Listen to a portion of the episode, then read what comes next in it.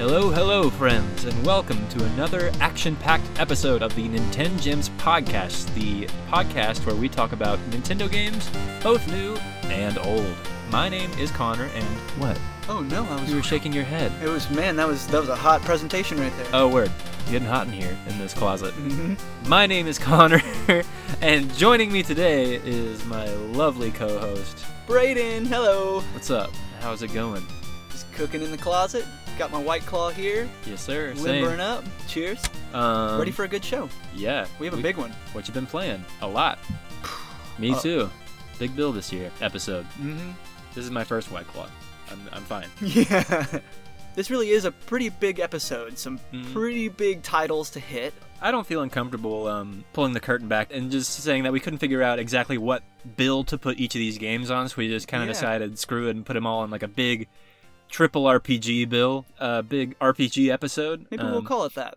Yeah, got a few current ones and one indie classic that has been out for quite some time and got a Switch release. What do you think? Should we start with that guy?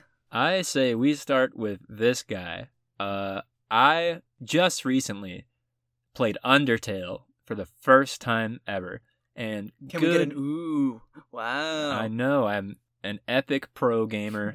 Uh, I'm always playing the newest releases right when they come out. I'm always my my my finger is hot on the pulse of what's new and trendy in games these days. That's and I've right. and I've been hearing the kids talk about this this new fancy game called Undertale these days, Mhm. really recently. Um, yeah. and I I have decided I'm I'm gonna be hip with it, and I'm gonna I'm gonna play it. I'm gonna play it now that it's fresh, Heck yeah. and it's one of the best games I've ever played. So, uh, Good next show. up, next up we have Shin Megami Tensei Five. Whoa, okay, but let's let's let's I I'm taking the reins here for just a moment. Um for longer time listeners of the podcast, you might recall in a past episode, I believe Jake was on the on the show, that I played Undertale as well. I was also late um to the Undertale train, but obviously I'd heard it was cool as well, and I did not like it when I played it. In the time since, we we can kind of talk about it. I think I have come to the realization that like I played it wrong and was not looking for the right pieces of enjoyment in Undertale or something like that. I guess Uh, it's that's so bewildering to me because it seems like something you'd love. It did some really cool cool things that I like I thought were fantastic, but just overall as a package it it, it did not leave me overwhelmed um at the time, but yeah, you just said it was one of the best games you've ever played, and you've been gushing about it since then. Earnestly, yeah, I mean that. I've been somewhat surprised at because I, I mean I kind of can't shut up about it. I really can't, and I feel weird about that. A because it's the game originally came out in 2015. It's been a while, Right. and it was a big, big, big talking point in gaming when it came out. A huge smash hit. It was an, a one man show essentially. It's developed almost entirely by one Mhm. person, one individual, and it's like an indie sleeper hit, and it just knocked it out of the park. And, and it was developed in Game Maker, like Game Really? Maker, like the software, the free software. Yeah. It was a like a PC only download Right. game originally, and then now since it has like physical releases on PS4 and Switch, Mhm. and I've seen like I like just the other like a couple weeks ago before I played Undertale, I saw a papyrus stuffed animal at McKay, Wow. and I was like, huh, Undertale. yeah. Before before I knew that I wanted that stuffed animal, that plush pyrus. Ooh, Um, nice. I but simultaneously I've also been surprised at how many lay people don't know about it. Right. Um, I've had a few friends that I consider like, if not gaming adjacent, like internet adjacent enough too, Mhm. because parts of the game have been also been huge memes. Yes. Um, we've talked about Super Smash Bros. quite a bit, Mhm. um, and a character from Undertale, Sans, is in made it as a, a Mii costume in Super Smash Bros. So he's like playable essentially, Yeah. and his theme music, the song called Megalovania, was put into Super Smash Bros. And that song has been something of an internet-wide meme hmm for years now. Like it, it like even on TikTok, Both because it's good, it's a great song. like it's it's, incredible, but it it's like it's a got bitchin' song. uh huh, but it's got like this little hook thing that's kind of funny to make fun Right. of. Yeah. boop, beep, boop boop boop boop. It's got a really distinct hook to it that is like very memeable and like adaptable to different like genres Yeah. and tempos and people make it's just been been a big meme and even especially within gaming just like things about undertale have been a big meme hmm but again that being said the people in my life that i've been trying to like have you played undertale have been like no what is that because i like i'm in a weird point where i'm like introducing other people to it now Mhm. but i also f- obviously feel like i'm like way behind right. and i'm like catching Right. up because i always like post about it on Instagram. Like, I just played Undertale. Someone talked to me about it, and like a million, a bunch of people have been like, "Oh my god, really? Uh-huh. Just now?" So I don't know. I, all that to say, I feel a responsibility to kind of introduce it and explain what it is from the ground up. Anyway, Yes. Well, I, I do have like I think a good preliminary question though. How blindly, how innocently did you go into playing this game? Because that is a good for question. for the audience that may not be aware, there are larger scale twists and you know kind of fun plot points that Yeah. uh, really develop, and and it's better if you don't know what you're getting into. Absolutely. I, I think I want to get into spoilers. I- It's I a- like that. It's a very meta game, so like the game plays with its own gameplay a lot. Like let, Mhm. uh, plot alone, but also just like the surprises that the game throws at you are better experienced blindly and with a with a fresh experience. So Uh-huh. skip to the timestamp provided in the description. The description. Well, I'll I'll describe the game first, and then. Okay. So Undertale, as like an elevator pitch, Yeah. is essentially an RPG. It's it's an RPG. Sure. The developer is named Toby Fox, and he is known for contributing to like the pretty Tumblr centric webcomic Homestuck, Mm. which was also a big like internet phenomenon early on. Not really early on, but kind of like mid internet age. Yeah. Uh, when you know when webcomics were a thing, Yeah. and parts of Undertale kind of started. He would make ROM hacks for Earthbound Right. the Super Nintendo game. Mm. And that's kind of where Undertale, the seeds of its development started to develop. So I, believed Undertale started as a Kickstarter project. I think It was a right. Kickstarter, and he raised the funds to make the game. hmm And I guess it got a bunch of, it probably got a lot of support, uh, financial support, because it did eventually obviously come out. Yep. And so it had like some precedent, some hype behind it, but it was still like an unprecedented smash hit, blew up, was everywhere, talked about everywhere, huge, Mhm. huge phenomenon. Um, to the point that like in my recent playing, I was like looking up the music because obviously the music is amazing. hmm The soundtrack is fantastic, and there was a fifth anniversary symphony orchestra Wow. performed. You you posted a meme. Did you post it on Intengems? Yeah, I did. Yeah, that's yes, yes. that's about Megalovania. Uh, yes. I mean, it was on a story, so it's it's like a series of dominoes, and the there's a tiny domino at the one end and a huge one at the other. And the tiny one is some bozo makes a webcomic about escaping prison, which is Homestuck. Uh-huh. And then the big, huge one is a song from a teenager's edgy Earthbound ROM hack is performed for the Pope.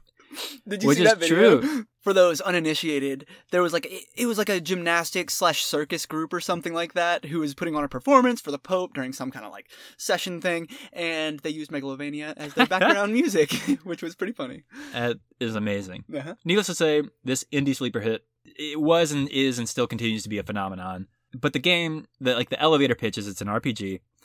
to circle back around, Mhm. where you don't have to kill anyone. It's there's monsters. You Mhm. encounter characters and monsters, and anyone can everyone in the game that you encounter uh, can be defeated or killed. Mhm. But also, everyone in the game can be every boss fight, every character can be passed without hurting them. Uh-huh. So there's a lot of play with like sparing characters that are threatening you, or if you want to play a darker way, you can kill characters that are friendly to you, you know, initially. And that's the game on its on the surface, like that's that's the back of the box. Yeah. know? Sure. That's uh where the concept kind of starts and ends, and then from there you do get into spoiler territory. Um, the plot is you are a kid Mhm. generally that is exploring outside and falls into this hole in this mountain and Mhm. falls all the way underground to the land of monsters. Yep. Monsters have been banished underground for centuries and they are generally unhappy down there and they want to come back up to the surface to live Mhm. on the surface world, whether that's in harmony with humans or to kill all humans is kind of dependent on the monster character who Sure. you're talking to. Mhm. Um, all the characters have different motivations, kind of Mhm. so yeah you you stumble into this wonderful charming world of monsters and wacky and scary characters. I was going. I want to mention. I don't because only because I don't think we've mentioned it yet.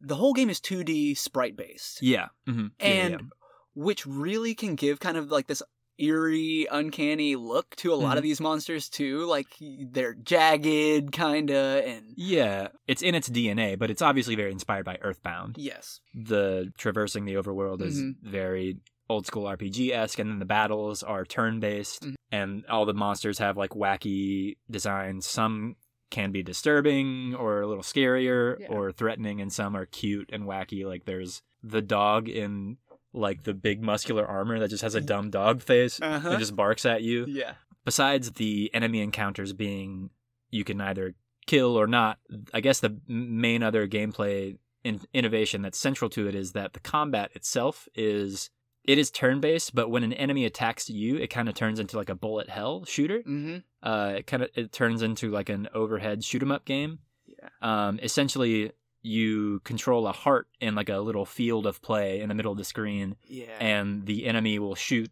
bullets at you in an array of patterns depending on the character. mm-hmm. One will throw like spears at you from like the, the top of the screen and you have to dodge them. Eventually they throw in different types of bullets, like blue bullets will pass through you if you're not moving. uh-huh. Uh, and so you'll have to dodge around white bullets, but Hold still for the blue. yeah, that's that's essentially the the elevator pitch for it. I feel like anything from here on is spoiler territory Uh-huh. if that's all you know, you're good to go to play the game. It can it's a, it's incredibly funny and charming. Uh, but I mean, for for the sensitive, it is all. It can also be scary. Mm-hmm. It has like intentionally um, disturbing, almost disturbing moments, but also very like tender and heartwarming. It's just it's all really good character work. It's Mhm. it's beautifully written, Mm-hmm. hilariously written, and like skeweringly written Yeah. uh, depending on how you play, how you choose to conduct your playthrough. Mm-hmm. So I'll say it now. From here on out, spoilers. If you haven't played it, if you have somehow been made unaware of this game, play it. Take my word for it. Skip to the timestamp in the description. Let's go. How did your playthrough go?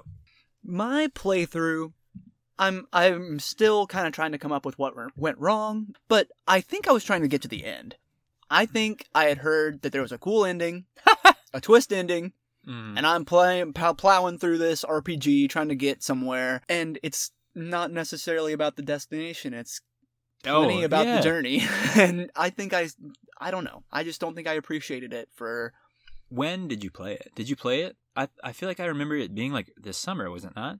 it was like the summer after we started the podcast. Like it was it was Word. very and so I think I was trying to find games to play for the podcast. You know what I mean? Mhm. I really I don't think I was I had the right intentions playing this game. You were. I mean, uh, we've both been here before, but you were kind of trying to like get through it so that you could talk about it in time for the podcast. Yeah, Yeah, kind of catch twenty two. mm, exactly. I mean, I, I can understand being in that mode. I really Mhm. took my time for it. I was playing this to circle all the way back around to your question that I can now answer. Uh-huh. I knew a lot going into it, Okay. but I also went I went blind enough as well. hmm With all the meme status of it, the fan base, I guess, kind Yeah. of um, the ob- general obsession with it, general cultural saturation yes. can drive anyone away from anything uh-huh. even if that thing is quality. In and that's generally tragic. You know, I don't know. Some things can be missable. You know, Yeah. everybody was talking about Squid Game, and Squid Game is fine. hmm It's cool, it's good, and Yeah. it's entertaining, but it's like fine. Yeah. Undertale is unfortunately buried under cultural saturation, but it's fantastic. hmm I was so pleasantly surprised. I went I went into it knowing there were the different routes. Sure. Mhm. There was there is a new quote unquote neutral route Right. um, but then that there is a true pacifist route where you don't kill anybody, and then there's a genocide route where you kill everything. Uh-huh. The extent to which I wasn't sure, I didn't know anything much about the characters. hmm I didn't listen to the soundtrack. I really didn't watch any gameplay. Which is good. Yeah, absolutely. And I knew that f- about Flowey generally that he was a flower, and but then he turns on you at some point. Uh-huh. Yeah, I and and the endings I also wasn't sure about. G- like most of what I didn't know is stuff that went untalked about, like the characters and like the dialogue and like all the minute to minute stuff is Mhm. stuff that people don't really talk about. The slower stuff. It's more exciting to talk about Sans and how epic he is and how good Mhm. Megalovania is, and the music is great. Yeah. So all that to say, like since 2015, I've remained blind enough hmm and like managed to temper the spoilers, knowing that it was something that like I I intended to play someday. And I, Yeah. I keep a lot of games and like movies and stuff like that. Like Uh-huh. I I try not to know about them because I know someday I'll need to invest in them. And then recently I was quarantined. I had COVID. And I was Mhm. looking for something to play on a whim, take my like jump like dive into. I was in that mood where you want to like really get into a game, Uh-huh. and I got so into it. That's amazing. It was awesome. There's so much detail in everything. hmm Like you said, it's like a pix. It's a such a simple pixel art game. There's there's so like It's deceptive. it's so deceptive. It's intentionally deceptive. Oh, absolutely. I'm wagging my finger at Yeah, right yeah. Like, you- yeah. an aggressive look on your face. Um, It tricks you Uh-huh. with the with the simple art and the simple character designs at first because that's how it breaks its own rules. That's how it surprises you. Mhm. um, depending on what you're doing. I mean, as far as I can tell, all routes that are not true pacifist or true genocide Mhm. end with what's referred to as Photoshop Flowey. Oh, interesting. Um, yeah, so that I mean that alone is like a breaking of the rules. yeah. The fight with Asgore, the final boss before Flowey, he's the king, Okay. Okay. and he spears the mercy option. Yeah. Yes. And it's and he's like, it fills you with determination. Mhm. After that's been the thing for the sake, like that. Ugh. Mhm. Are you kidding me? What a moment! Uh-huh. It's the the game is chock full of meaty moments, and meaty as in I mean, from a gameplay perspective, certainly it's a it's a gameplay meaty game. Like it's got great gameplay, but just like as a someone who loves a good story and game, Mhm. story not just meaning plot, but like story made up of characters, plot, the setting, Mhm. the themes, the context, the motifs used in the music that are reincorporated at certain other plot moments, Mhm. the differences between the character interactions and relationships with both each other and you, the player, directly across each playthrough Uh-huh. is amazing. It's immaculate. It's captivating. I, I finished my first playthrough in one sitting. Uh-huh. Would Um, you did you take any certain path? The first time, that is something else I knew going into it is that you want to kind of play it blind the first time. Mm-hmm. Like you want to, you don't want to do pacifist or genocide right. your first playthrough. You just kind of want to play it. How you would play it? Yeah, what seems natural, and I did Mhm. that. I killed a few characters and I spared a few. Yeah. Um, Same. I accidentally killed one, and it broke my heart. uh, Toriel, the first lady, yeah. I accidentally killed her. I did too. I remember That that, fight was great. I want to I want to pause and just like you you went over it so quickly, Mm. but just to really seal how kind you used the word meta earlier too. So the example you gave was that the king spears the mercy option, which is I- both hilarious and awesome and confusing. You know, it subverts the ga- decades worth of RPG games that you have played. the game is in a word subversive no Mhm. matter what you're expecting going in it will subvert something no matter Mhm. what you think you're doing to trick that's and that's where it impressed me so much is every time Uh-huh. whatever i felt like i was doing it was like even if it was just like examining a weird object in the background it was like there was a joke there Uh-huh. like uh-huh. it's like i don't know you just like doinking around the kitchen and there's like there's white fur stuck in the the Uh-huh. sink because it's toriel's house nice. um, and she like has baked you a pie, and, and you look check the fridge, and it's like full of pies, mm-hmm. and it's just like, well, um, Whoopsies. but what what do you mean? What you were saying about like when it identifies itself as like a meta? well, Because just- that happens off the bat. does it? Yeah, in this, it's in the subtle subversive way that it does. I think it lays out its mo right off the bat because the game starts with Flowey. Interesting. Do you remember? He's like, "Hi, I'm Flowey. I'm your Uh-huh. I'm your friend." yeah. Uh, in this world, in the underground, we throw friendship pellets. Uh huh. Go on, catch the friendship pellets. Yeah. Yeah. And then it you and that's like when the bullet hell stuff starts. It's it shows you Mhm. how the combat works, right. and you catch the be- the pellets and they're bullets, and you take damage. And he's Mhm. like, "You idiot!" He like his catchphrase is "You idiot," and he just turns into a scary face. And he's like, "In this world, it's kill or be killed." And he says, "Die." And he launches an attack at you, and then Toriel saves you My goodness. and shows you nothing but compassion. She walks you through the puzzles and the traps for that whole level. Uh huh. and there's something off about it Uh-huh. because the puzzles and the traps are there. And like story spoilers wise, that's because you are not the first human that's come down there, Mhm. and she wants to protect you. Like that is from screen one, you are walking upwards, and you're Uh-huh. talking to Flowey, and then it's showing you how the combat works. That it is kill or be killed, but Mhm. also you can be spared, and that there are characters that are looking out for you. Yep. Combat doesn't have to be an option. Mm-hmm. It's all right there. But Sure. and that's also meta because it's like the fact that the first enemy in the game is like tricking you already into right, like you feel like you're going to lose right off the bat. It yes, yeah, yeah, yeah. and the game keeps doing that. In all three runs, it finds new ways to subvert your expectations hmm in fascinating ways. Yeah. Uh, I beat Sans. I did all three routes. Mm-hmm. The neutral route is wonderful.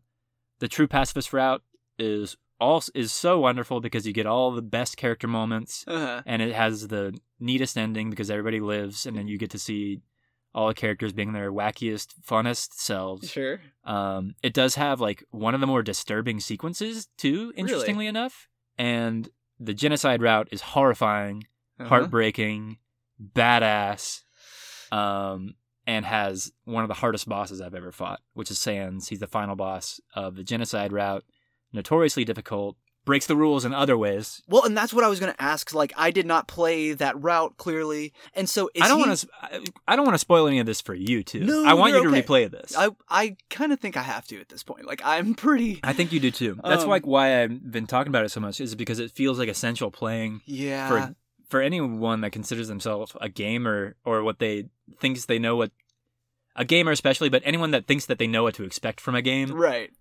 should play this. Uh huh. Um, multiple times, which sounds like a chore, but it's less so than it sounds like. hmm Um, but go on. Sorry. Um, Is Sans difficult in a calculator? HP pool JRPG kind No. of way, or in an action Galaga, you know, action? You can subversive combat type of way. the game is not an RPG. Right.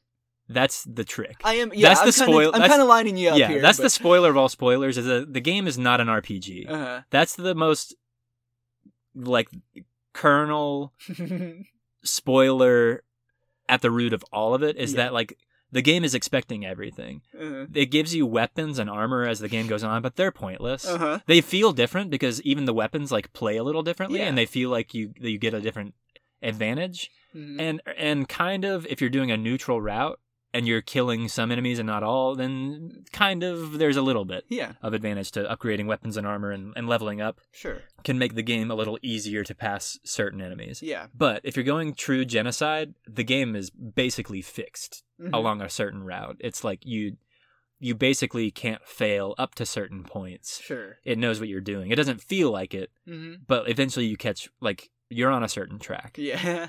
and same for the pacifist run. You can mess up the pacifist run. You can obviously kill somebody. hmm Yeah, the the challenge there is picking the right dialogue options, doing the right things to all the characters. hmm It doesn't feel like a challenge because it feels because the characters are well written and developed enough that it feels you want to. Yeah, you know, yeah, it's you really enjoy the characters. They're all great and funny and hilarious.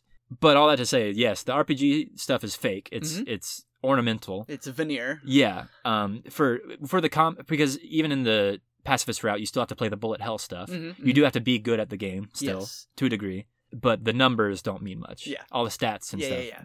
ornamental, and the same goes for Sans. Yes. Sans is a pure action fight. hmm It you can you can uh, check any enemy. You can like observe them, and it'll tell you HP and defense and stuff. hmm A- Sans has one HP and like zero defense and one attack. It he it, like his description says he's the easiest enemy in the game. He has one HP. Even his fight is scripted hmm because when you attack him, he dodges. He's the only enemy in the game that just sidesteps your attack, and he's like, "I'm not gonna just stand here and let you hit me." Eventually, in his fight, he even he attacks you while you're in the menu. That's and that's that's only in his fight. That's yeah. So essentially, the the gimmick of the fight is you just have to survive all of his attacks, Uh-huh. uh, survive his gauntlet of impossible, crazy, bullet hell stuff. Uh-huh. Um, he changes your controls mid attack. it took hours and hours. It did. It it, was like all multiple one. tries. Oh yeah, Mhm. it was all in one sitting. It was one like whole day that I Uh-huh. did it, but because I couldn't lose focus, I if you forget one thing, then I don't know. It's it's really one of those like muscle memory things. Like I remember talking about was like Sekiro, uh-huh. like the final boss with that was just like you. It's just muscle memory. Mhm. Eventually, same thing with Sans, the same kind of deal, but in a different way, in that it just like keeps changing the the rules on you yeah. and eventually i mean the the the scripted part is that once you get far enough he stops letting you attack he's like all right i can't do this i can't i know i can't defeat you i'm not here to defeat you i'm running out of energy Uh-huh. it's just gonna be my turn and i'm never gonna attack i'm just gonna wait you out Uh-huh. and so you wait and he eventually falls asleep on screen and then you can move the box over to the fight command Whoa. and you can you attack him while he's sleeping Uh-huh. and that's how you finish him so cool. it's just an endurance test because Uh-huh. and that's like in the in the canon story of the genocide is like you're an unstoppable monster right. you end up you start killing the bosses one in one hit Mm. like through the playthrough ah. and so that's like sans isn't there to defeat you Uh-huh. He's not there to kill you. He knows that he can't. Uh-huh. He's there to make your life miserable. That's literally the point of the fight Mhm. is to get you to quit. That is Mhm. gen- like For he- sure. he's like aware of the multiple timelines. He's aware in the same way that Flowey uses the save and load function in the, neutral ending. Mhm. Mhm. Sans is like I know like like he yeah, he addresses it. He's Yeah. like I'm not here to defeat you. I'm just here to make your life miserable. he offers you mercy in the middle of the fight before the fight gets worse uh-huh. he stops the fight and is like, "Hey, come on, let's stop right here and be friends." And you can accept his mercy, and then he kills you, Ah. and then you get a a, a single like a unique game over screen that's only in that. Mhm. And I chose to do that because I wanted to see it, and, then- and it sucked.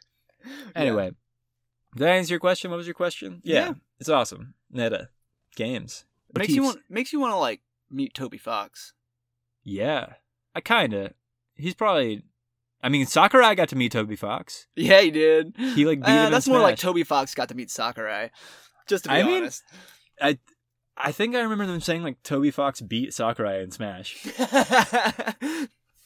that, Like he talked about that briefly. that would be uh, really great. Yeah, he's definitely an interesting character for sure. I mean, he's probably just like a normal nerd like the rest of us. hmm But it, we would be remiss to move on without, especially allowing you to to to gush about the music for a minute, because it it's not just Connor, and and that was one of the the best parts that I mentioned was that the music was phenomenal, Mm. and so it was all Toby Fox as well, right?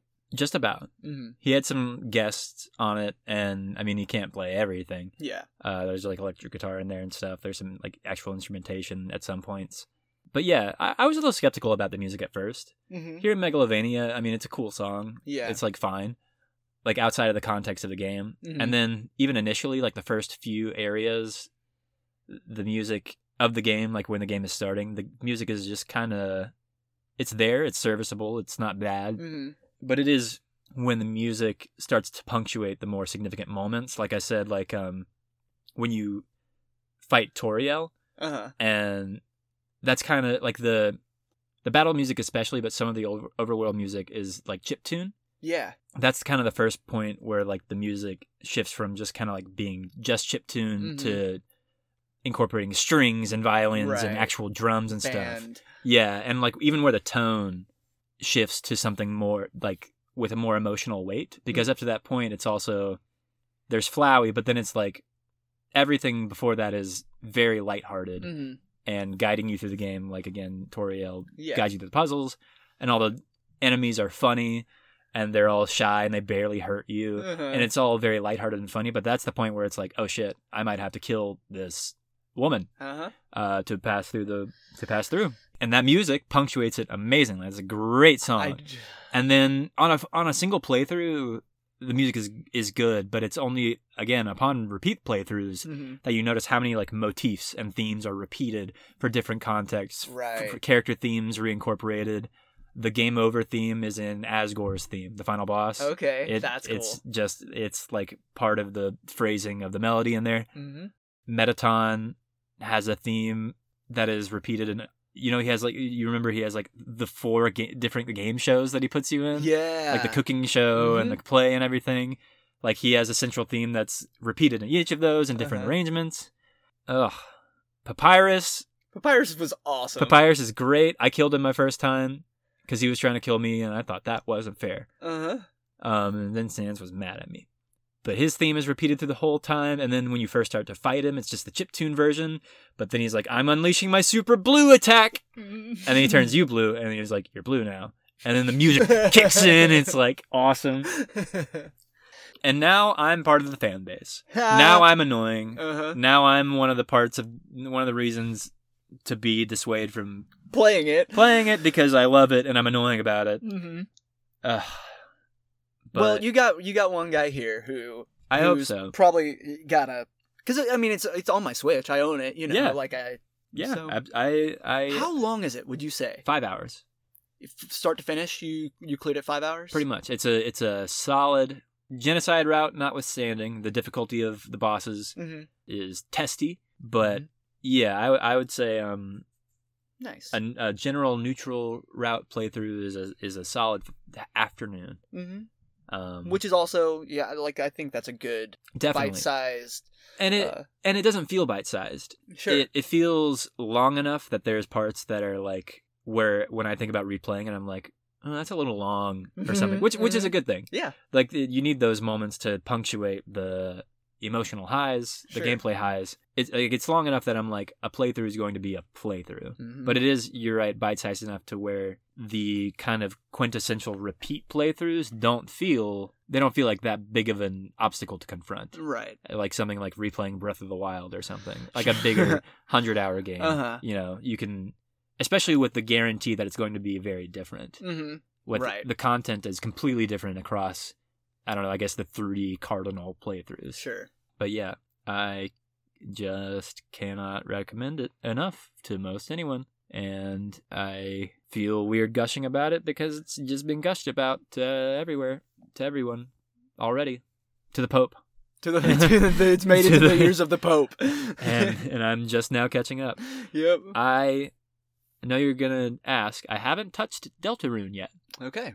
Um, chapters, as of time of recording, chapters 1 and 2 of Deltarune, which is the follow up to Undertale from Toby Fox, hmm are out right now. They're free. Right. They're completely free, even on the Switch eShop, and I hear they're good. I've heard that as well. I haven't obviously not quite the explosive meme value out of them that Undertale had, but Mhm. I hear they're certainly quality.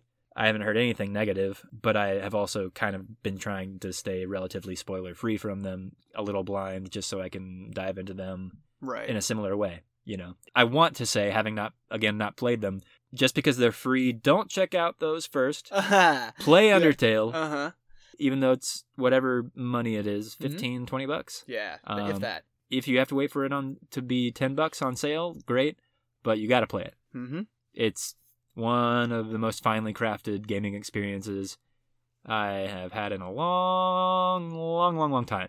Even compared to bigger quality Mm-hmm. Nintendo polish Right. stuff, Right. you know? Uh huh. Anyway, speaking of RPGs and befriending Yeah. monsters, yeah. there's a segue. There's our Ooh, this our, our tether to our next um, game of discussion. Well, and I, I I have another tether of sorts. This Ah. is a, a game I should have played a long time ago too. Not this very game. The series, this series. absolutely. Yeah. So We've- I've had a busy break since we went on break. We didn't record episodes there for a couple months, and I played through the hefty game that is Shin Megami Tensei 5, Mm. which is the newest release in the Shin Megami Tensei franchise series. Both, really. Persona might be a word or title that you've heard of before. There, I would argue, at least in America, maybe the more popular uh, side of the Shin Megami Tensei franchise. They are interconnected in weird kind of time travel-y alternate universe ways, Mm. and so you may have heard of Persona. You you could almost say that Persona is a spin-off of the Sure. Shin Megami. Even I mean, Megami Tensei Mhm. is the first game in the franchise. You know, like the it's a franchise that's gone lo- uh, like since the NES, yes, and the Persona is definitely even in Japan. I would say maybe caught on a lot more, a lot Mhm. more palatable, Yes. a lot more accessible of a series generally than the core Shin Megami Tensei Yes. series of games. But Persona is like a spin-off, I would say, Mhm. of those. Well, and that said, I don't have a ton of context for the series. Um, and so I may say some things that are dumb, Hmm. but uh, I'll, I'll show you dumb here. I did not know before I researched this game that it was a monster collecting game Oh, or series. boy. I believe it or not. Like, isn't that amazing? Like, that's dumb, right? Uh, oh, well, I don't know if I would call it dumb because I mean, if your precedent is the popularity of Persona, Pers- uh, Persona has similar me- some similar mechanics, but I don't think it's quite as monster collecty Yeah. as the core series. So Sure. I, I don't super fault you there. I think the other piece in my defense is like Shin Megami Tensei has always been a fairly niche Mhm. um fan base. Uh Cult fan base, kind of. yes. It's definitely had a, a a smaller dedicated cult following in, in the states. Yes, especially. much bigger in Japan. Releases in the states are always very minimal, and so like it's incredibly hard. It's not hard to find a lot of the Shin Megami Tensei games here, but they're going to be expensive. Mhm. Like it, they're just they're always uh, the print runs are always really short for some reason, and so there, it's just a weird series that I had never been able to get a hold of before. But I saw the trailer for five. I want to say maybe back in the spring or something like that. Do you remember when they announced it?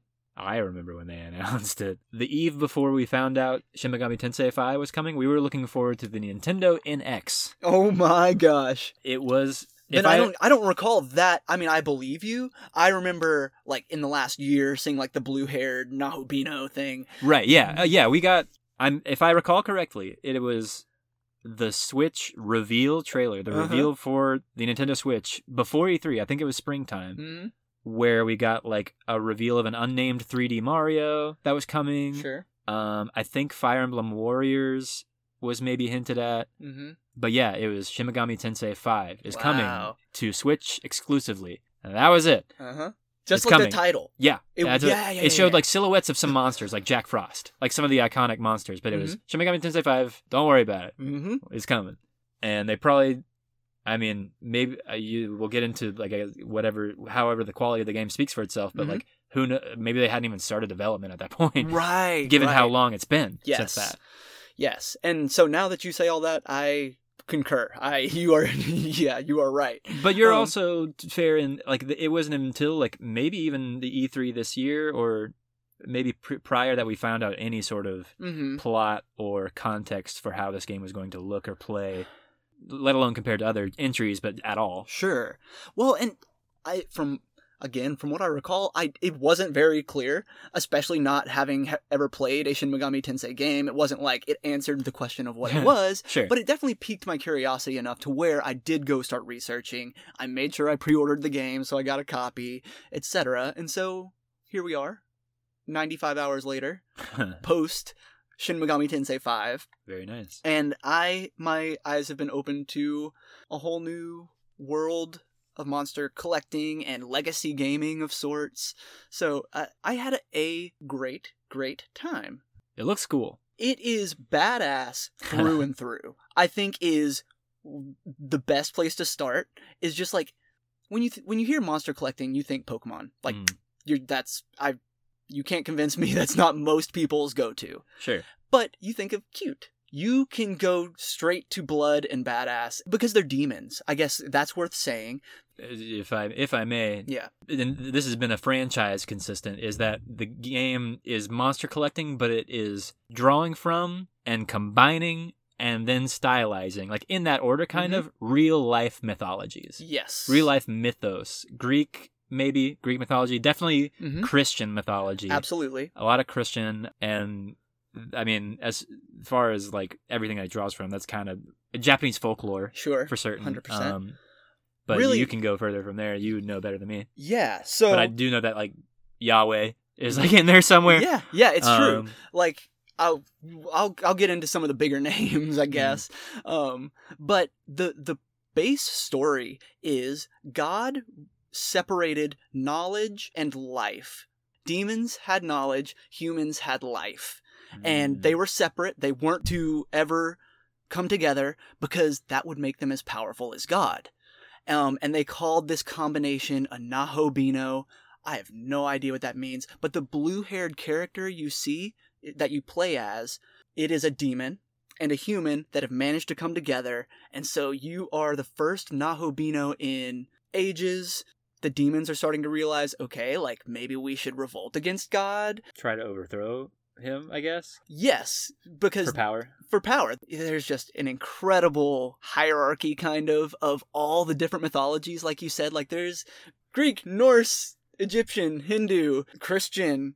I don't know if I noticed any Muslim. Really? No, Muhammad in particular, uh, I by don't name think- at least. Well, and you know, fair fair play because I mean he's not supposed to be depicted in Sure, uh, yeah. Islam, and so maybe And you know, it's a respect thing. ties to Christianity, I guess. Yeah. Mytho- mythos wise.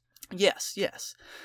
So once some of the heavy hitters realize what's ex- what exactly is going on, uh, for example, like uh, of course Zeus and Odin, and then like Shiva from um, Hinduism. I- I- it's very interesting seeing the gods that they choose to represent kind of entire mythologies, but they really do tap into so many different cultures from around the world, and it's fascinating when you read the descriptions for all these different demons they they tell you what they're from and what they're about and what their story is and so it's it, as cheesy as it is it feels like you're learning something along the way too Yeah, it, it sure. feels partially educational.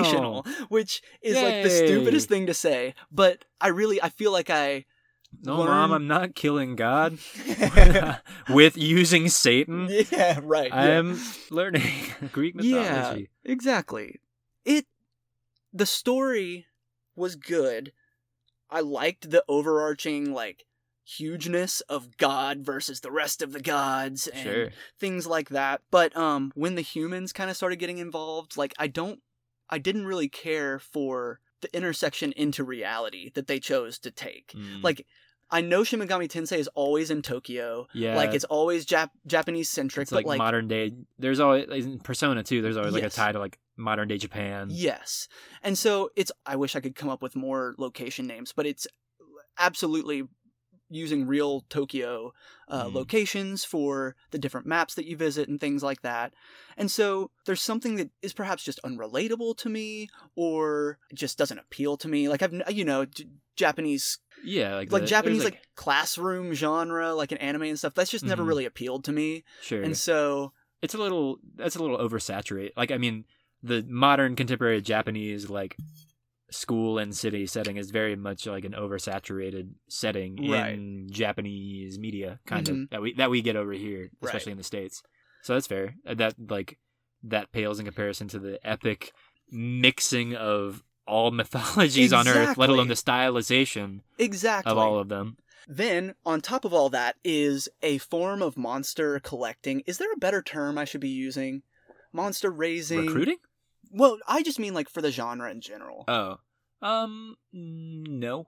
I think that's gen- I mean that's is very much a genre. you Yeah, know? yeah, I don't yeah, think yeah. there's any. monster collecting are the two words that people use, though. You think? I'm because I feel like I can't. Nothing else comes to mind. Yeah. Nothing. You would think something a little catchier. You know, yeah. fewer syllables or something. hmm Um, but nothing springs to mind. Sure. I might. Not saying there isn't, but Mhm. for the moment, Moncols. Moncols, yes. I I have now learned a new monster collecting method, which, like you said, is there's no Pokeballs. It's pretty interesting, and it's been this way since the beginning of the franchise. You talk to the demons. You make conversation with them. It, the the option I believe is literally talk, and you try to answer their questions in ways that would appeal to that individual demon, perhaps, um, in hopes that they will join you. Which sometimes it's funny, sometimes it's crude, sometimes it, it really depends on the demon you're talking to, which is a lot of fun. So this game is rated M. Like some of the more sexualized demons will think that you're trying to flirt with them, and you need to decide whether they want you to flirt with them or not. And like that's just like such a I, weird example. Sure. I mean, it makes sense. But then Jack Frost, which I had never known was from Shin Megami Tensei. I just thought he was freaking snowboard kids or something. um, um, Close. you know, he hee ho. What do you, yeah. you know, what do you want to be friends? And He's um, just a little bitch. yeah, he's just yeah, Jackass. yeah. He's annoying. It, it's very interesting. It's not exactly engaging.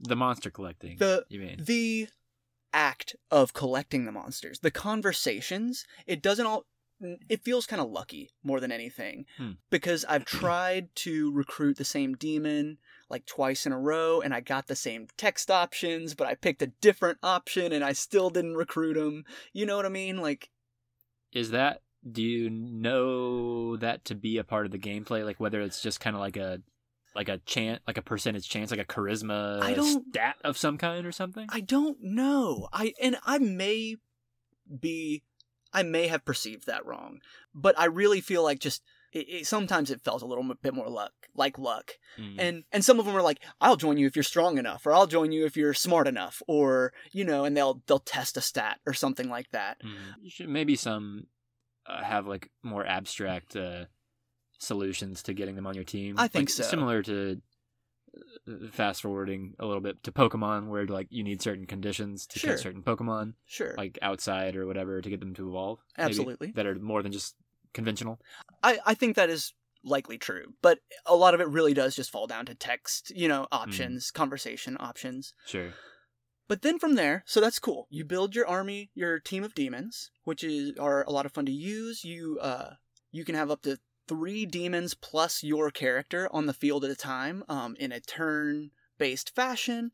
Do you keep the demon, all the demons that you've, or all the monsters that you've recruited in some sort of storage? Fantastic question. I don't you. know if you are teeing me up for that or not. No. So that is perhaps truly the biggest function of the game and completes the gameplay loop. You fuse your demons to create stronger demons. I did know that. and you are required to do that. Hmm. You will not progress in the game if you do not fuse stronger demons. And by that I mean, we'll get into it when we talk about Pokemon. You can take your starter from start to finish. You once you reach level 10, you better start fusing some level 10 demons. Once you reach level 15, you better start fusing some level 15 demons. Um because it can really make a difference. And again, it works really well.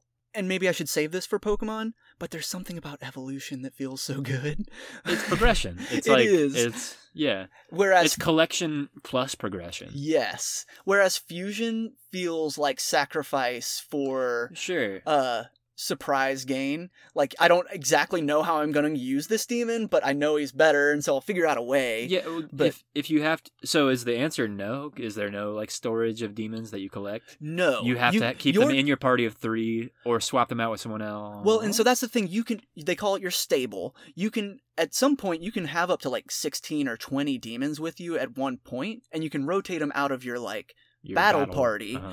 but you can't hold more than those 20 demons. You know, you're going to have to start fusing to make more room. So, but then does fusing does it combine the stats or capabilities like one to one of both demons that are incorporated? That is like a perk. You kind of like a, a Nahobino ability thing that you can add. Um, it's it, it's an upgrade. Like, is fusing always worth it? No. Okay, Um, because sometimes, I mean, we can't escape the Pokemon yeah. comparison now. 'cause sometimes, like some like I don't know, really strategic pro level players Mm. don't evolve certain Pokemon because certain Moves are learned. yeah certain iterations of the evolution line have certain stats or learn certain moves. Are certain fusions of certain demons less worth having than Mhm. unfused demons? I guess. Right. And also, how does fusion work? Can you fuse Zeus and Odin, and what is that? What comes out the other side? Right. Uh so not every demon can fuse with every other demon, but I am off I was often surprised by like how many options there were. There are I want to say between 200 and 230 demons in this game. And by demons, that's just what monsters are generally Yeah, called. oh, yeah. Everybody, everything you can uh, recruit. Yes, are are demons. So the higher level demons like in-game demons like Odin and Zeus and stuff like I I think they can fuse together but they just make another high level, you know, demon of sorts. High level what? I would it's have Zeus to and Odin. I would have to check. There's a Do they make something like really weird and cool, there's or like, they or they're like Baphomet and like uh Okay. like the highest tier of gods and demons that you can really think of. Um, uh, and there's some that like I haven't even heard of. It's it's fascinating how many they pulled from Judaism because I don't know. we grew up in a weird place, um, but we did not learn much about Judaism, the Old Testament, the Torah, like like the apocrypha. The Apocrypha, like yeah, the story of all those angels and demons Yeah, man. are fascinating. yeah, man. And El- dude, all I'm, of those angels I'm banging the El Shaddai tambourine every other day of the Ah, week. You kidding go. me? It's fascinating seeing just all the The fallen angels. yes, Yeah. yes, they are, and Good those are some of the main characters. Cool. Um, they I'm- are I'm- God's army. It's it's fascinating, and so like I'm pretty sure Odin and Zeus like they might combine to one of like the higher angels or something like that. I don't. I can't quite remember. It's, it's so been that's kind of where uh, what I was wondering is does it make like thematic sense or does it is it just like kind of RPG logic like they it's often fuse into the the stronger it's kind of just that. There's there's never really any good story explanation for the fusion. Hmm. it's kind of just an act you do to progress. There's one final feature though to the fusion that i'd like to add. You don't have to have that monster present in your stable to fuse. If you've had that monster before there is like a it's called the compendium uh, it's like a logbook uh, you know it's your pokédex essentially Mm. um, and if you've had that demon before, you can pay money instead of having that demon in your stable to fuse with it. And so, it, you know, you- game wise, they are summoning the demon for you for that amount of money, and then they Sure. fuse them. Can but- you fuse two out of your compendium or do they, does one have to be in your actually. stable? Okay. Yeah. And so, late game, money. I ran out of money real fast because I was having to like, you know, I was trying to fuse all these high level demons, and like, Mm. obviously once you use it, it's gone. And so, um, yeah, I paid bukus of money for some high level fusions there at the end. But I don't know, it it was really interesting the way they allowed you to take advantage of that, I guess. I didn't Mm. it took me a while to realize that because it's to me at least unintuitive. You know what I mean? Sure. You, you you would think you'd have to have the products present. But then when I realized Well, so that I mean, I think that kind of goes into what I have to ask next, if not like the next like aspect of the gameplay going into is like my impression of the the core Shin Megami Tensei series is like demon collecting, demon recruiting, conversation, mhm, RPG. I mean, everything we've mentioned, but that the combat itself is very hardcore turn-based RPG in that you really, really, really need to like pay detailed attention to stats, mhm, effects, Mhm. resistances, and yes, buffs. Yes, yes, yes. And so, like that kind of like as as pro gamers refer to min maxing, uh-huh. you know, maximizing a your stats potential right. in a in a game, kind of fine tuning it, Uh-huh. um, which is a popular practice in high level Pokemon play. Sure. Is kind of core gameplay to the Shin Megami Tensei series. Like you Mhm. can't get very far if you're not absolutely prioritizing and and min maxing your stats, uh, your your spells and stuff that can buff your own stats or Absolutely. or what your enemy's resistances are and all that. And so when you talk about like yeah, when you get to higher levels you have to like spend a bunch of money to fuse particular demons to get certain stats and stuff.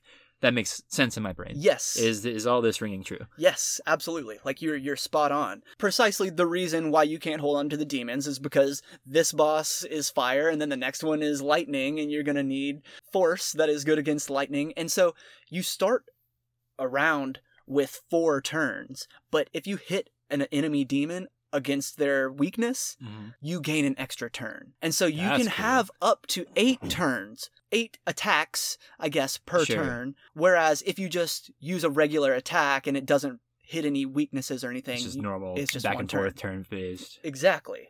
So I think that's the big feature that a lot of people talk about is like, you know, you're trying to make your turn as long and hefty as possible. That makes sense though. That's cool. Yes. That sounds intuitive. It is. It is a lot of fun. It's really interesting trying to come up with my takeaways at the end of the game because, like I said, I was blown away at the badassery the Mhm. whole way through. The demons are super cool. The animations are awesome. Like the attacks are actually great. The fights look awesome. The music is really good. I sent you that one track. I don't think you ever listened to it, I didn't. but it's a banger. I Um, believe you. That is something that I also know is the series has been known for. Mhm. Is good music. Yes. Really fits the philosophical, religious tones, like lots of weird chants and stuff, kind Mm, of. choirs and Yeah. epic But- stuff. Epic, exactly. But at the end of the day, I also feel. I, I don't know if I'm using this term too much, but like a calculator game. Sure. like- oh yeah, yeah. Uh, you know what I mean? don't it's just you- numbers. I don't think you've said that. Um, I think I, I. questioned the Sans fight in that oh regard. yeah, yeah, yeah. That's Um, right. That's right. But uh, but it is very The polar much. opposite. yes, it's numbers. Mhm. You know, definitely. it boils down to numbers, which is fun and can be. I mean, I, I sunk ninety five hours into Sure. it. You know what I mean? I I did everything you can do. I beat the super boss. Like you know, Nice. I it, it was awesome. I mean, it's numbers, but it sounds like there's still plenty of elements of strategy to Mhm. it. Yes. I, I I personally find myself I mean, spoilers to the Pokemon discussion, but I Mhm. find myself more and more averse to turn based turn like conventional turn based battle systems. I just Mm-hmm. like they make me lose steam and lose interest so quickly. sure. But when there's something else to them, Mhm. something on top of it, like some when you're not just pressing attack or using the same attack Mhm. for every battle to get through generic monsters, when there's some prep and strategy and like problem solving Sure. uh, at hand. I mean, it sounds more engaging and more interesting, and especially when you say like the aesthetics, like the battles actually look cool Mm-hmm. against players to Pokemon, as opposed to Pokemon. oh man. um, yeah. yeah, like I mean, it it sounds cool, and these are things I again in my own limited exposure to the series, I know to be consistent throughout. Is like Mhm. the designs are cool. Yep. The gameplay is engaging in this way, and there's an extra layer of depth to it that is more engaging than a conventional, a con- quote unquote conventional turn-based RPG, Sure. whatever that looks like, Dragon Quest or something. I don't know. Yeah. I, oh yeah. You if you go into an encounter unprepared, wrong resistances, like you will die on the first turn. Sure. It's like it's it's. and that's appealing to me, just the kind of gamer that I am, who likes a challenge. hmm who is usually I mean usually like the um the action kind of challenge, the Yeah, yeah, yeah. fight kind of challenge, but it sound it still sounds interesting. Like I still like problem solving. It got to the point where, so I beat the super boss, Yeah. but I dropped the difficulty from hard to normal to beat the super boss. Were you playing hard the whole time? Yeah. Like from the beginning? Yeah. What was that like? Grindy. well, maybe I take it back. Maybe I don't. How grindy? And could you get any sort of grasp of how much grindier hard mode made? I I do think I died like faster. If I was going to die, I died faster. You know what Sure. I mean? That if that makes sense. Less um room for error. yes. Less margin. And so, but it's not impossible. Like I said, it's a calculator. You have to find the the answer to the solution. But it was really difficult. Um, I'm going to admit something, I guess. So the super boss is not the last boss. Technically, you fight him before you go to the final boss. Sure. Um, yeah. There's like a secret hidden Yes. super boss. Yeah. And so I had gone and beaten the final boss and was ready to take on the super boss.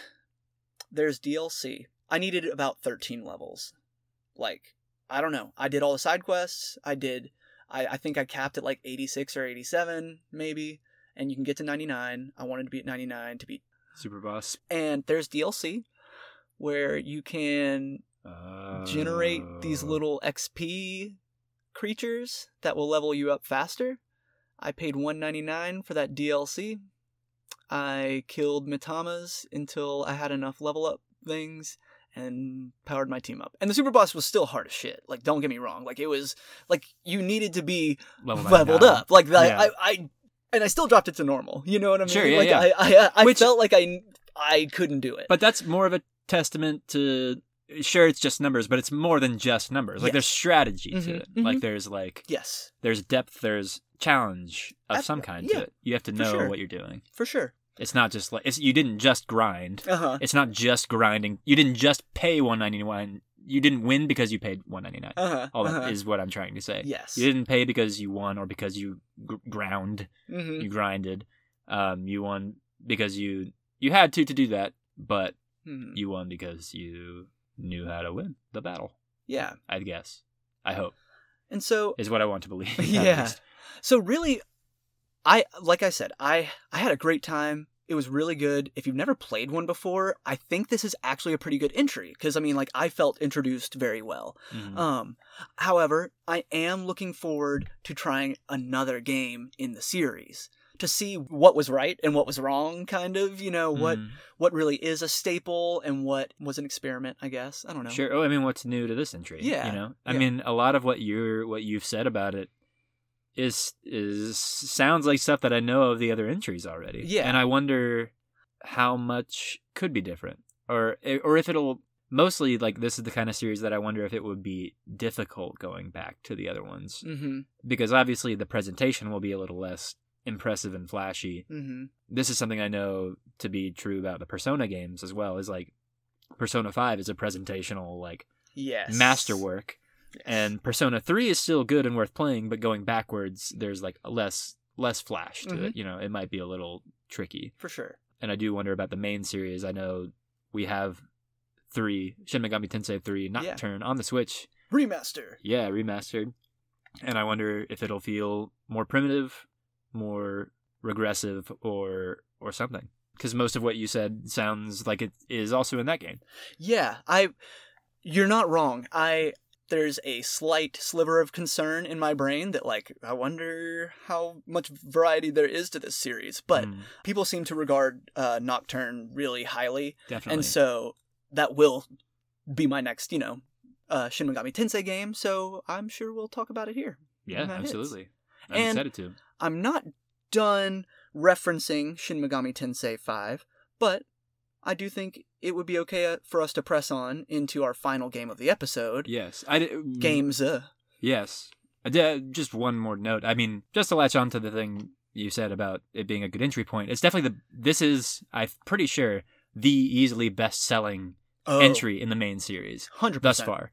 All that to say, that speaks to its accessibility and its great entry point ness for anyone looking to try it. I'm pretty sure it was nominated for a handful of, of awards as well, like Best RPG, Probably, yeah. I think. Um, mean, it's getting great rave reviews as well. yeah. It's just, it's, even though it's the best selling and even though it's getting great critic praise, even though it's like being very recognized, it's still kind of in that niche corner. Yes. Um, but maybe this will be the jumping off point that the that even I mean even like the core series needs juxtaposed persona to get like some more coverage, appreciation, something. Yeah. we'll see. Anyway, yeah, games uh, that we also have to talk about. Hmm. The other highlight of two? the holiday season. Wow. Nintendo's big Christmas seller, Blockbuster, baby. Pokemon brilliant Diamond. diamond and Shining sparkly pearl. Weehaw. pretty gem Connor and and I, shiny rock. I think we agree generally on a lot of things about these two games, but we're in pretty different boats gameplay wise. I didn't finish it. Yours truly finished it the other day. Sorry. How far'd you get, Connor? I got past the second gem. Why? Why I did why which part? Why didn't you finish it? Bored. And I know we just alluded earlier in the episode to like sometimes we feel pressured to play games to talk about them on the show. Mhm. That's not why I got it and not why you don't feel bad about giving up on it for the I show. don't. I don't. well, and because uh, the, I've played Diamond before. Mhm. Let- Let's preface that and say like Mhm. Diamond is is the is honestly the last mainline Pokemon game that I've played to completion. I played Sure. Soul Silver afterward, Sure. but that doesn't necessarily count. I didn't play Black, White, X Y, all, all, all, yeah, all the ones after. This is Diamond and Pearl was the last one I played com- to Uh-huh. completion, and same for my girlfriend. And so we thought it would be fun to get Diamond and Pearl. She played it to completion. She played the crap out of it, and she also like passed me really quickly. So I kind of lost steam anyway. We Yeah. were kind of getting it to play together, sort of Sure. but I lost. She very much passed me very quickly because she was a lot more into it, and then I played it slowly, and then eventually I was like, ah, whatever. Yeah. So I had precedent. I kind I wanted to enjoy it because I I like Diamond Mm-hmm. well enough. It's Sure. not like my most my most beloved generation of Pokemon, but I have nostalgia for it and Yeah. I like it, and I there are aspects of this remake that I was excited to revisit. Like I Mhm. remember getting really into the Pokemon contests. Yeah. Um, and the underground is a weird idea Mhm. and interest, but it's could be cool Sure. remade. And some of the Pokemon are cool, Right. but I don't know what it is about it. I what do- drives uh, juxtaposed? What dri- drove you to completion? Enjoyment couldn't be. Not on my watch. so, uh, this was not the last Pokemon game that I beat. Actually, the only Pokemon mainline games that I have not beaten are Sword and Shield because they're ass. Um, and so, I mean, yeah, you you've played every every yeah, Pokemon entry, genuinely. every Mhm. all. No, and, Not and even since Diamond and Pearl, to- but to be in my so I didn't play Diamond, I played Pearl. right. Yeah, we we each generation. yeah. And so, yeah, I I also had fond memories of Diamond and Pearl. I have fond memories of action replaying the crap out of it and breaking some files. Yeah, when I and- say I beat Diamond, I definitely saw everything in Diamond that Diamond had to offer. Uh, yeah, Maybe I didn't play it to completion authentically, but caught twelve Darkrai and twelve Shaymin Uh-huh. and uh, all the event Pokemon. yeah, that- caught fairly. They didn't appear in my box. No, of course not. But that's all goofy. I you know fond memories Yeah. regardless. exactly. And so when I saw that they were re-releasing it, I did not love the art style. Thought that was a little goofy, but I just knew I was going to get it anyway because I'm a Nintendo drone and Pokemon drone. Such mixed feelings. I don't want this to be the case, and I think Game Freak can make this not the case, but for what Pokemon is now, I have outgrown it. You know, and I think I'll continue to buy Pokemon games, which is like hoping for a change, or? Potentially and so I, I i i have some like real tangible examples of like why pokemon is like going downhill becoming more child friendly kind of. Like because the I mean the common argument is that it's the problem with Pokemon is that it's staying the exact same that it's been for three decades. But do you think it's the opposite? Do you think it's change? Do you think you're finding that it's changing too much? i i think it's changing in ways that they are making it easier like Okay. it's it's more they are watering down the entire experience basically I think that's interesting because I think some like what what I mean is that like I think some would say that it's always been watered down. mm-hmm Like it's always been a relatively more simple, and, And- that they don't add much each, each iteration, so that Sure. it has stayed that easier, watered Yeah. down. I just i'm gonna say one acronym and one word Okay, xp share Okay, yeah. Is that both of those? Were you gonna That- say two words, but then you were like no rethinking? yes i was gonna I say mean, i'm gonna say 2 I'm gonna words say two words, but that's not really. xp share This is confusing. But go on. uh, I'm, I'm hearing you. has changed the face of Pokemon. What is XP share for those of us that may not know? In today's day and age, XP share is nothing. It is a feature. It is like how it works. And it's how it works in Shin Megami Tensei 5 as well. It's common sense. Shh. Uh, At the end of a battle, your whole party gets experience, not just the monster, Pokemon, demon that battled. The whole party gets experience and levels up. it's common sense. Why? What do you mean? Why? It's taking any challenge out of Pokemon at all. I don't have weaker Pokemon anymore. They are all leveling at the exact same rate. All my Pokemon were level 50 for the 7th gym, 55 for the 8th gym, 60 for the Elite 4. Like, and I, I did maintain a very consistent team throughout the whole game. I didn't sub many Pokemon in or out. But XP share, I'm supposed to have weaker Pokemon. I'm supposed to be nervous to send this Pokemon into battle instead of this one. But they're all strong and str- leveled higher than the gym leader I'm at. And so obviously that's always been a Pokemon concern is like if you grind too hard before a gym, you're going to stomp them, right? yeah, I think I'm. I am following you. Mhm. but I think you're leaving me behind because you're not convincing me. Because I Mhm. feel like the natural conclusion to what you're saying is that you just have to grind. That's why they. Back that's why in it's the incorporated, day, right? back in my day, your day, our day, Yes. XP share was an item you gave to one other Pokemon and they gained XP as well. okay. Then I want to say X and Y maybe they made it a. I, I do think it was still like a key item or something, but it was something you could turn on and off. And so like if you don't want to overpower your team, you can turn it off. And now I think in Sun and Moon and in this one, it's just a feature. You know, it's just Hmm. I needed it in Shin Megami Tensei Five. Well, yeah, I mean, Pokemon is a joke and slow down. Slow the game down. Why are you trying to rush me through it? Like, make Uh, me train my Pokemon. Okay, well, see, and this is Graveler hasn't seen battle in 20 battles. But Why is he leveling up? this is why I quit is because it's already grindy. it's already like even with XP share, I was already grinding so much and having such a Mm-hmm. mediocre time Yeah. and not enjoying it. And I was, I mean, I was already going back and fighting wild Pokemon to get my Pokemon leveled up. Mm-hmm. I mean, the one that I was using would just get a little more XP than the others, but I was still like it was.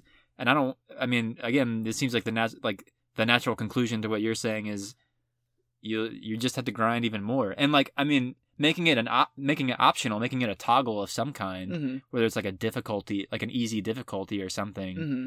to make the single player experience more enjoyable for different kinds of players. Sure. sounds like the solution Mm-hmm. but the again the natural conclusion to what you're saying sounds like it's just i mean it's to eliminate grinding Yeah. and i was already grinding Sure. in a game that is boring That's weird, boring though. boring to grind in I think you're bad Unlike- at Pokemon.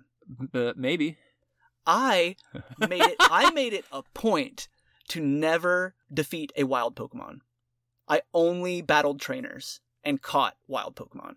but even if you battle all the trainers I was over leveled every gym I was at. I was i mean i was over leveled every yeah trainer, and then may I think there were two or three gym tr- gym leaders, and then like but that's, Cynthia i was also over leveled i wasn't having a hard time Mm-hmm.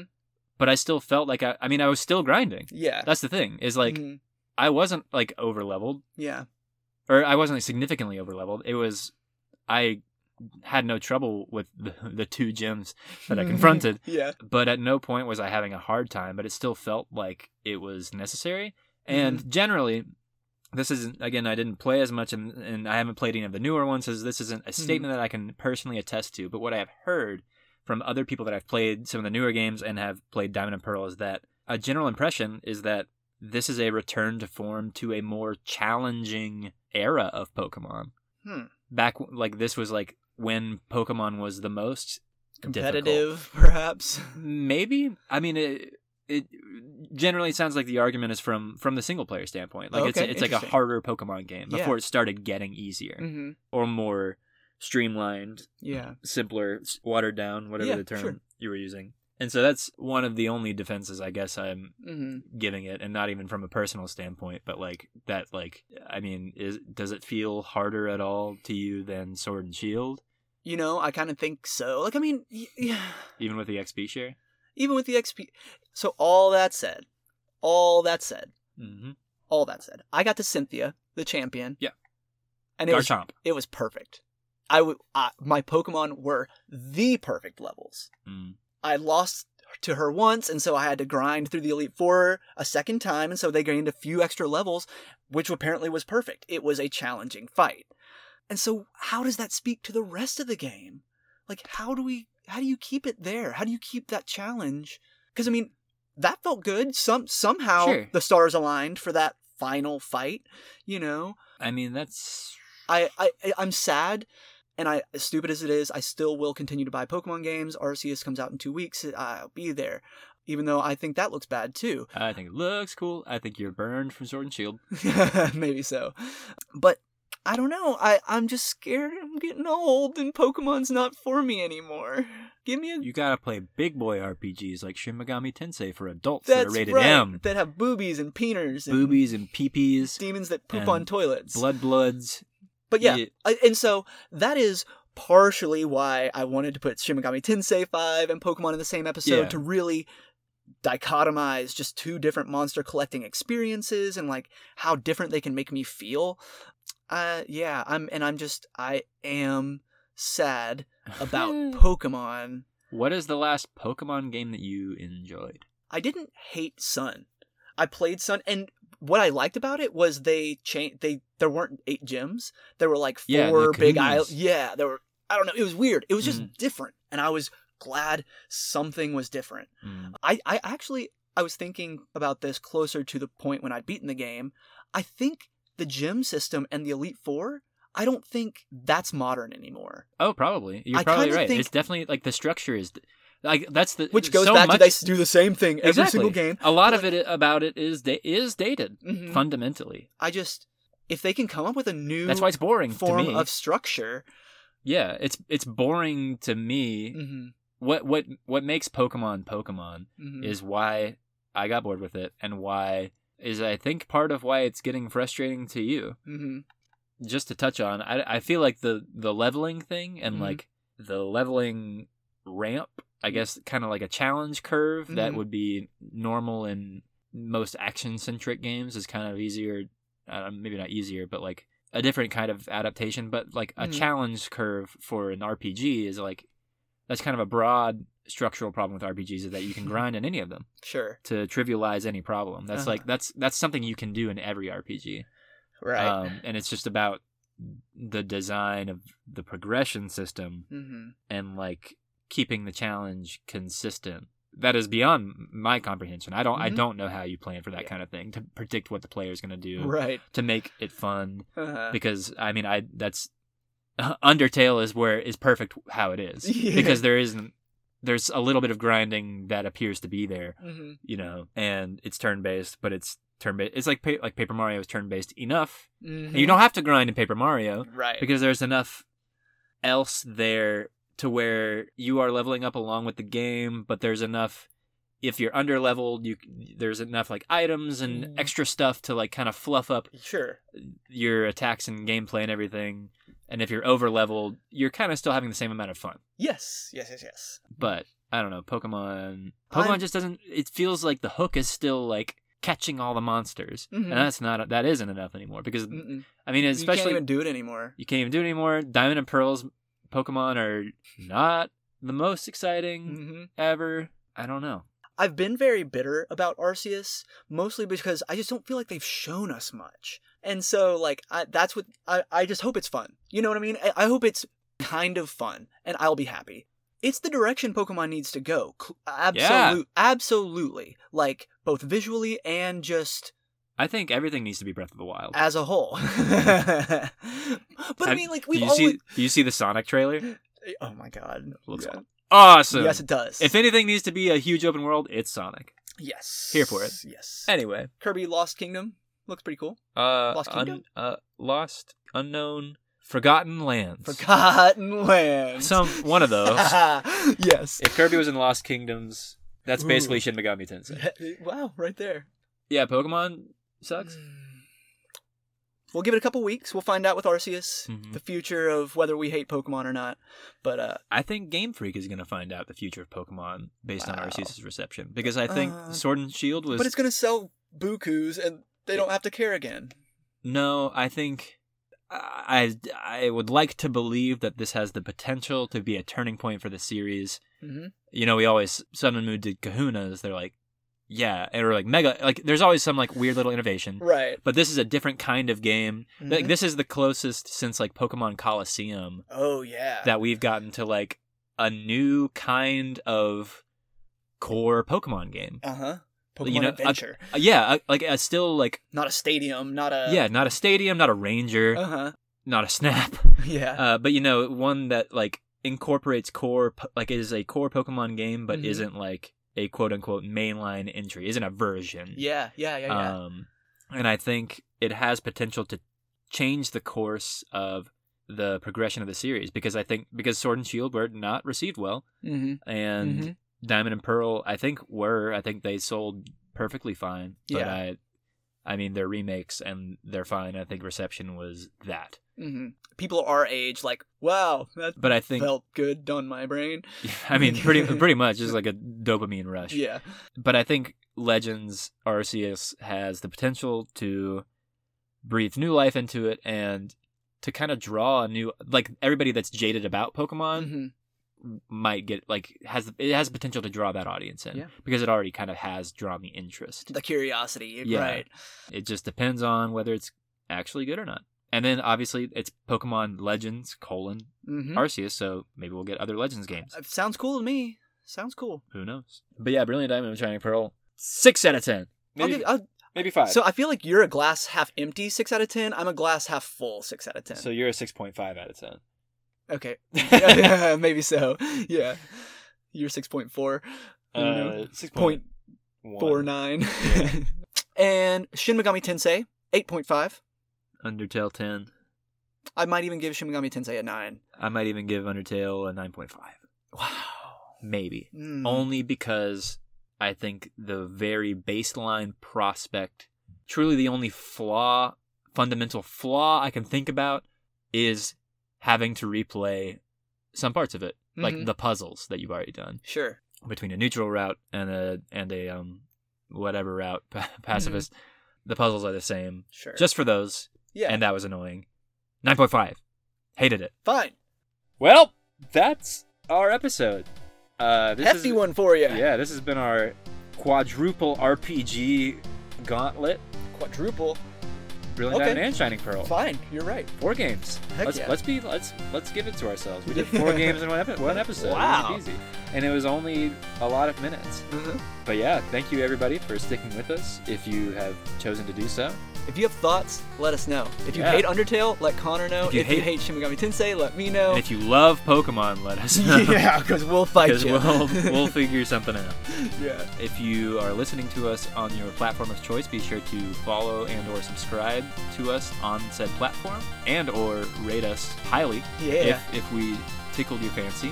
Um, you can follow us on Instagram at Nintendo's Podcast. You can follow my musical exploits at weav.bandcamp.com or just search Weav, that's W-E-A-V, and that's about all we've got for you. My name is Connor, And I am Braden. and you have been listening to the Nintendo's Podcast. Thank you so much for joining us. We appreciate it. We'll see you next time. Bye. Love you.